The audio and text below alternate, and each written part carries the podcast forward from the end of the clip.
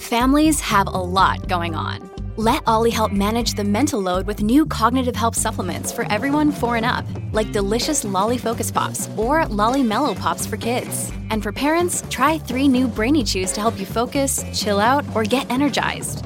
Find these cognitive health buddies for the whole fam at olly.com. That's O L L Y.com. These statements have not been evaluated by the Food and Drug Administration. This product is not intended to diagnose, treat, cure, or prevent any disease. Big stories, big guests, the big picture. Afternoons with Rob Breckenridge. Weekdays 1230 to 3, 770 CHQR. I do remember coming to the Winter Olympics in 1988. Uh, for me, music's uh, a big trigger for, for memories. And I think everyone's kind of like that, right? Yeah, yesterday, we were talking about Adrian Cronauer and uh, the movie Good Morning Vietnam to me, there's such a link between the two because I remember I had the the cassette tape, the soundtrack of Good Morning Vietnam, and any anytime I hear any of the songs that are on that soundtrack, I'm reminded of the Calgary Olympics because uh, we took a bus down on a, on a field trip uh, to come down. I had my Walkman and just played that tape over and over again in eighth grade. So I do remember that. But what's the earliest memory you have uh, of childhood? How far back can you remember? Like my wife, for example, she claims to remember things from like when she was three. I really don't. I have some memory. I can kind of remember kindergarten. But here's the thing with memory. I mean, memory is a tricky thing. When you think you remember something, it might not gone, have gone down exactly as you remember. There are different things that can cloud our memories or, or impact our memories.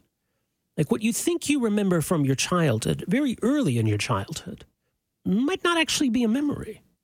It might be a concoction of some kind of vague recollection. Maybe you've seen some pictures of being somewhere, doing something. You know, you've heard your parents talking about it, is the vacation or being in a certain place, and it all kind of gets uh, smushed together, and it seems like a memory. But there's a, a new study that came out this week that finds many of forty percent of people have what are essentially then false memories, what they think are their earliest childhood memories things that feel like they can remember, but actually aren't real memories, which is, is interesting. Joining us to, to explain more of this is uh, Martin Conway. Uh, he's the director of the Center for Memory and Law at City University of London, co author of this report. Professor Conway, thanks for joining us here. Welcome to the program. Thank you. Well, this is like I say, this is a fascinating question because I think all of us can can pinpoint or try to pinpoint what we think are our earliest memories of being a child, two, three, four, five years old. In terms of what we know about when memories are formed, realistically, what is the earliest we could possibly remember? Well, if we uh, and, and, we haven't done this research, other people have done this research. There's been a lot of them, but uh, if we go to children okay, who are four, five, six, seven, or eight years old, and we ask them to remember specific episodes from when they were three, two, or one, uh, they can't do it. And, and uh, as they get older, even the information they can remember from those earliest years becomes inaccessible. So it's most unlikely that any adult could remember uh, a specific event below about the age of two. This study takes a, a different approach to it because it, it, it's possible then what we think are early memory memories are, maybe not, or or maybe there are pieces of things that we remember and our brains have, you know, formed what seems like a memory based on, I guess, stories we've heard, pictures we've seen, these kinds of things. Yes, that's what we think. Uh, so, in this particular study, we found that really quite a substantial number of people unexpectedly had memories they claimed dated to the age of two or below, and even one or below. And actually, if you go and look on the web, you can find endless memories of people, uh, supposed memories of people uh, before they were born, uh, memories of conception, memories of being in the womb. So there's a whole kind of you know fantasy out there. But uh, the ones we looked at were people's uh, people who uh, claim to have memories from the age of two or one, and uh, those memories, I think, are probably positive and valuable to people. even though they may not be memories, even though they might be based upon something your mother has told you, or a photograph, or some family story, uh, or some other piece of information, or just your general knowledge of infancy. Well, what they seem to do is they seem to tie people into a life story that stretches back to the very earliest parts of life, and I think people find that positive. So, how do you go about distinguishing uh, between what is a, a, fictional memory, a false memory, and, and what's a, a, legitimate memory? Mm-hmm. Well, uh, that's where the rub is. I mean, all memories are fictional to some extent. Uh, even adult memories. The memory of uh, the dinner you had last week with your friends, there'll be fictional aspects to it. So, uh, memory isn't a literal record of experience at all, it's a reconstruction.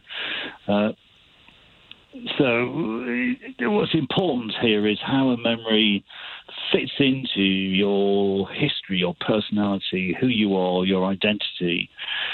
It's not particularly important that a memory reflects reality, although if it doesn't reflect reality to some extent, then you're in trouble.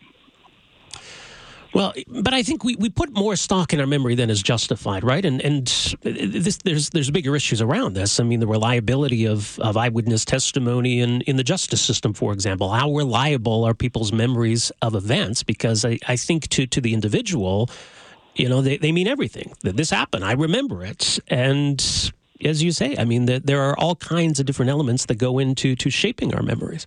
Mm-hmm. That's why I think the justice system has a really big problem, and uh, we've written extensively about that. But uh, uh it, it, seems, uh, particularly judges, ha- have an issue here. They many people believe that memories are like videos, but they're not. Memory is nothing like a video whatsoever. Uh, and we need to understand that and appreciate what it means and make our judgments on the basis of that.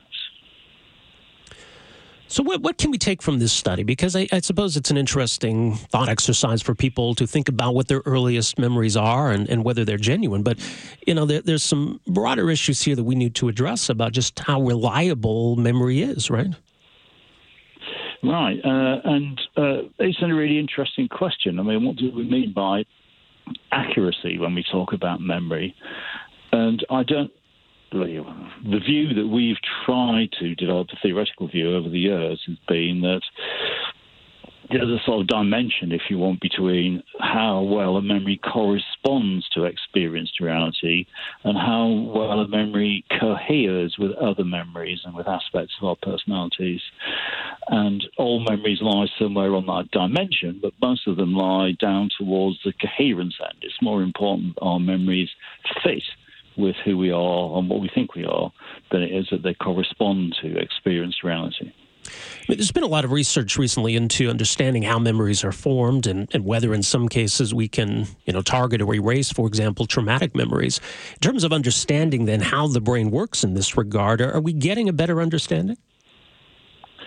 Well, we are getting a better understanding, but the understanding that we're developing is one that memory is far more complicated than we thought uh, as is the brain. I mean, uh, just take one step away from memory and think about the way we, you know, visually perceive the world. It's made up by the brain. There's no such thing as color unless there's a brain to process it. There's no such thing as sound unless there's a brain to process it. They're just vibrations and wavelengths of light. Uh, so, what the brain does is it creates for us unconsciously uh, a history which uh, sort of defines us and allows us to have social interactions which are fruitful and helpful. That's the other side of it, I suppose. If people start to, to question whether their memories are real. That that thing from childhood that that helped shape who you are, you think helped shape who you are. If if that didn't happen exactly as as you remember it, does that somehow uh, create a, any kind of identity crisis that we start to, to wonder who we really are, what really happened to us growing up? No, I don't think it does do. Actually, I think I think uh, it's just the way the system works, and uh, I think it's quite helpful to people to feel that they have a positive relationship to their past. Uh, but there are uh, issues going on at the moment on, on this area of you know kind of fictional memories which are more problematic. So a lot of people use social media, uh, present themselves on social media in a certain kind of way. You know, this is who I am, and here are some of my memories. It might be made up. It's you know, it might whatever. It's you know, it, it's just a presentation. But there's some evidence that people come to start remembering these social media presentations of themselves as being themselves, and that's I think that probably is an issue. Yeah. Well, some fascinating issues here. People can read more. The study is uh, published uh, in the journal Psychological Science. Uh, Professor Conway, thank you so much for joining us here today. Really appreciate this. Pleasure to talk to you.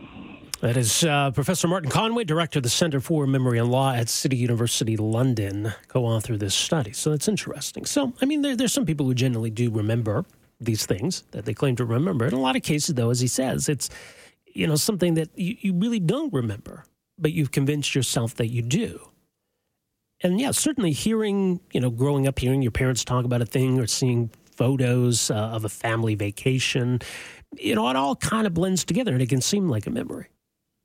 Right, which doesn't mean it didn't happen. It's not like you're remembering something just completely crazy that never even remotely happened. But it's just, it's not a true memory, which I find interesting. 403 974 8255. Uh, this is uh, Robert. Robert, go ahead. Hey, Rob. I do know. I remember this. You were talking about your wife remembering something when she was three. Yeah. When I was three years old, I distinctly remember living in Woodbridge, Ontario, on a farm that had a, uh, like a, a, a cold cellar below it, and you have to walk in through the door from ground level. And my mom was a Sunday school teacher for years and so religion was huge in our family. But I can remember her explaining how like snakes and how Moses had taken the the, the snake and turned it into a staff and stuff like that. I walked in there one day when I was three. I still distinctly remember this. It did happen. This is not like a, a false memory. And I saw a garter, which turned out to be a garter snake, which looked to me like the size of a serpent. And I ran yelling and screaming in total hysterics to my mom that had God had sent this snake to get me. so that was pretty horrible. But yeah, you can have memories that are actually true as young as three. I really truly believe that.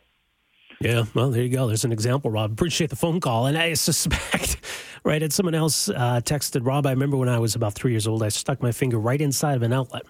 That thought has never gone away. Yeah, I guess maybe the more traumatic, the more likely you, you are to remember. Or someone else says, I remember my first day of kindergarten, third birthday. I cried not wanting to go remember it like it was yesterday. Is it two different things? Are you talking about third birthday and first day of kindergarten or going to kindergarten on your third birthday? Afternoons with Rob Breckenridge, starting at 1230 on News Talk 770 Calgary.